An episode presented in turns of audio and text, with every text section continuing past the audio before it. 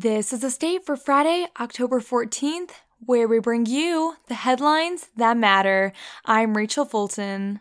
Today's weather forecast is predicting a mix of clouds and sun in the morning, followed by cloudy skies during the afternoon, with a high of 56 and a low of 38. Looking into the weekend, it will be low to mid 50s with both Saturday and Sunday, with intervals of clouds and sunshine. For our first headline of the day, focusing on campus news, President Samuel L. Stanley Jr. has given the Board of Trustees a 90 day notice of resignation. In a video email to the MSU community, Stanley announced he will resign in 90 days because he has lost confidence in the board. I cannot, in good conscience, continue to serve this board as constituted, Stanley said in the video. Stanley's resignation notice follows over a month of turmoil surrounding the board's discussion of his contract. At the heart of the issue lies the board's failure to comply with Title IX certification procedures. Student and faculty groups, like the Student Government and Faculty Senate, have criticized the board, also declaring no confidence in the trustees. It all started on September 11th when it was revealed to the press that members of the board asked Stanley to resign. Chaos unfolded over the next month. Statements of support from trustees and university leaders were released. Trustees criticized each other for sharing information with the media, and various student groups, professors, and faculty called for more transparency. Every year, MSU's Title IX reports need to be reviewed by the president and at least one other trustee for certification. Trustees claimed that Stanley was at fault for a failure in the certification process, although he did his part to recertify. Stanley said some of the trustees did not review their sections as they were supposed to. After the recertification process, the board released a report to show that inconsistent messaging led to the issue. Stanley said in the video Presidents are transient, boards change, but the faculty, staff, students, and alumni and what they stand for is the heart and soul of the university. For our second headline, continuing on with Stanley's resignation, MSU students cite confusion following the resignation of Stanley. I know that it's been a big issue, business sophomore Tabby Basha said. Everyone was talking about how it feels very two sided one side on President Stanley's, and the other side with the board.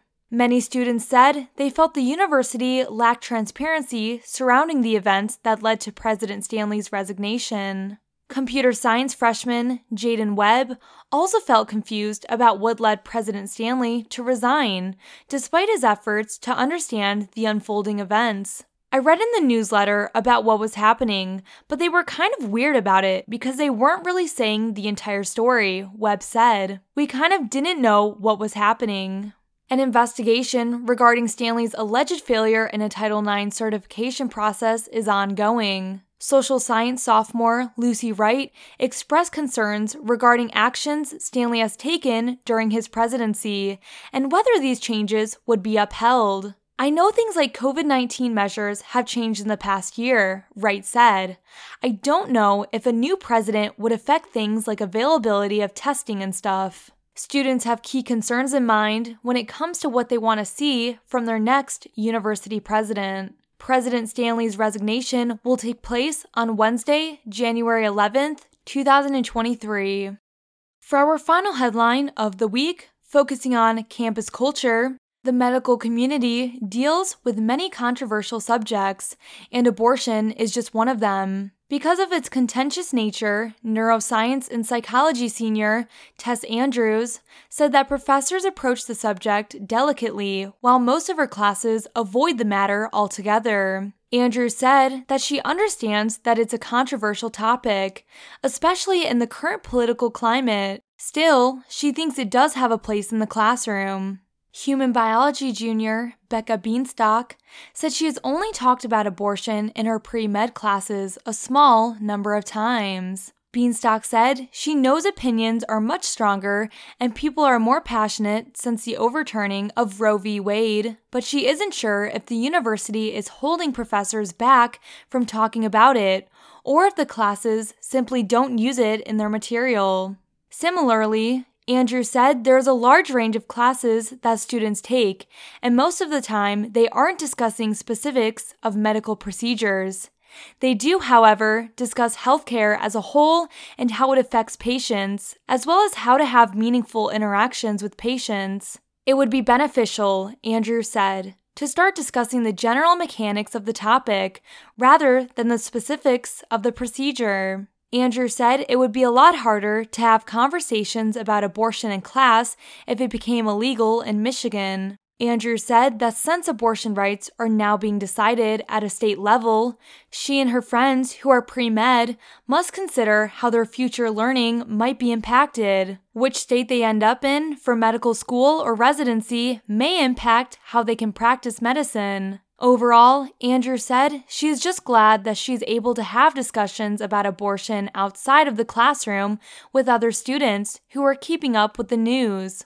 To end our last episode of the week, here are a few announcements for the weekend. For the MSU athletic lineup, starting off today, field hockey will be playing Northwestern at 3 p.m. on Ralph Young Field.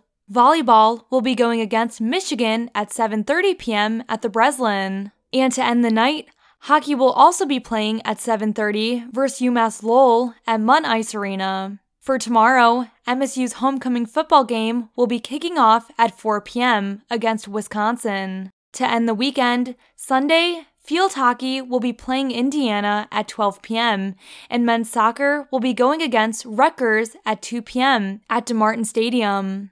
Looking to get involved with MSU's homecoming? The homecoming parade will take place tonight at 6 p.m. in downtown East Lansing and will feature the Spartan Marching Band, Michigan High School marching bands, MSU student and community groups, university officials, Sparty, and much more. The parade will begin at the intersection of Abbott Road and Burcham Drive, travel south on Abbott Road, east on Grand River Avenue, south on Farm Lane, and will end at the intersection of Farm and Shaw Lanes. Thank you for joining us for The State, produced by the State News and Impact 89 FM. You can find us online at statenews.com and impact89fm.org, and we'll be back next week with more.